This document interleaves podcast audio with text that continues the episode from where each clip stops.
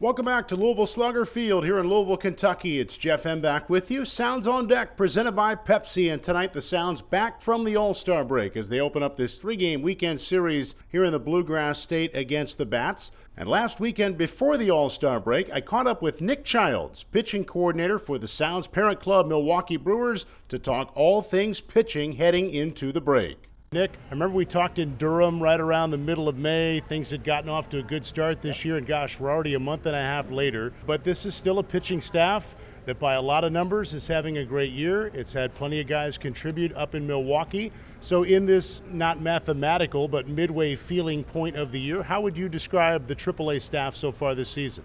Yeah, they've done a fantastic job. They've had a lot of different guys pitch for them this year, as uh, Sweety's pretty uh, used to at this point, and they've done a, a, really, really good job. They're they're leading AAA and near the top of a lot of numbers that we kind of care about, and it's been really impressive what uh, Pat, Jeremy, and the group continue to do day in and day out. And I think it just stems from kind of the the culture that they've built here and how much the guys enjoy being around each other, how much they talk about the game of baseball and uh, and those sorts of things. The shared experiences and stuff between the entire group is has been it's always really rewarding to come in and see for sure.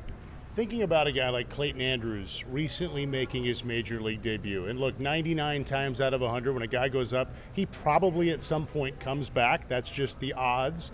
What do you guys want to see from a guy in any example where they've gotten up, they've gotten a taste, and now they're back and trying to get back again? Yeah, for Clayton, it's it's really it, was really rewarding to see him get that opportunity, and for right now, it's just continuing to do what he has been doing, and just to continue to be as consistent as he has, not change anything, and to just go competing whichever field he's on, whether it's here, whether it's Milwaukee, just to continue to do what he's done all year.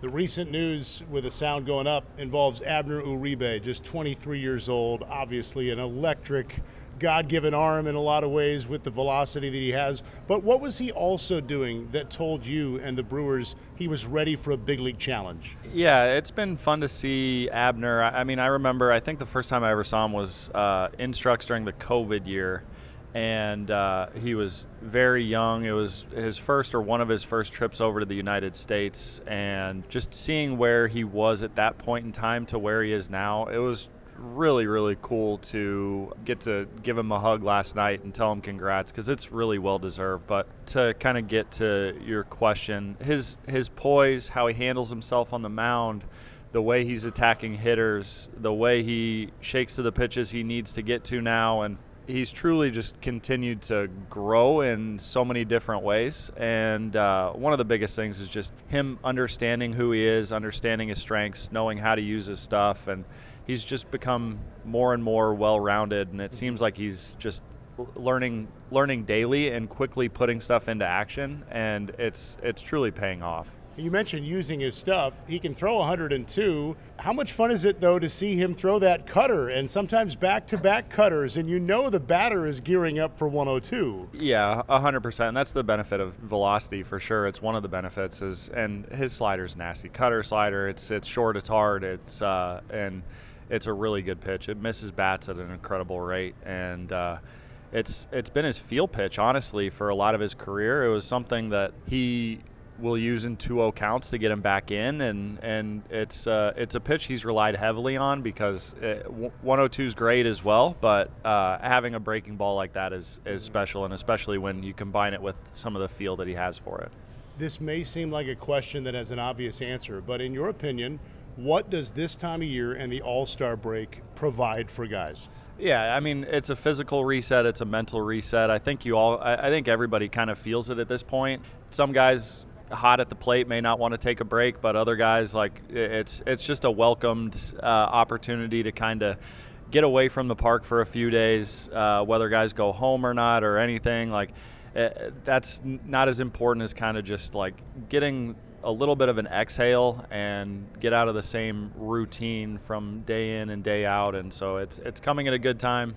Um, it seems to always kind of work itself out mm-hmm. that way, but uh, it's a nice little mental and physical reset for everybody. I know you guys are always monitoring innings totals, but are we far enough post COVID where that's not part of the equation of like, well, he got 20 innings in 2020, and now for two years we've got to build him back up. Yeah, I think we it's it's so case specific, and but I th- I think at the same time it's every day we get away from the COVID year is another it's another day to where we're it's taking up less of the pie, um, and so guys' workloads over the last several years, like it does count, but having a full season last year and where they're at today and stuff like that, like or the last two years, I guess, at the minor league level at mm-hmm. least, but. Uh, it's not as it's it's certainly not as big of a factor, uh, especially with the workload that most guys have gotten to kind of accumulate over the last couple of years. You know, we talk about the All Star break and kind of the reset.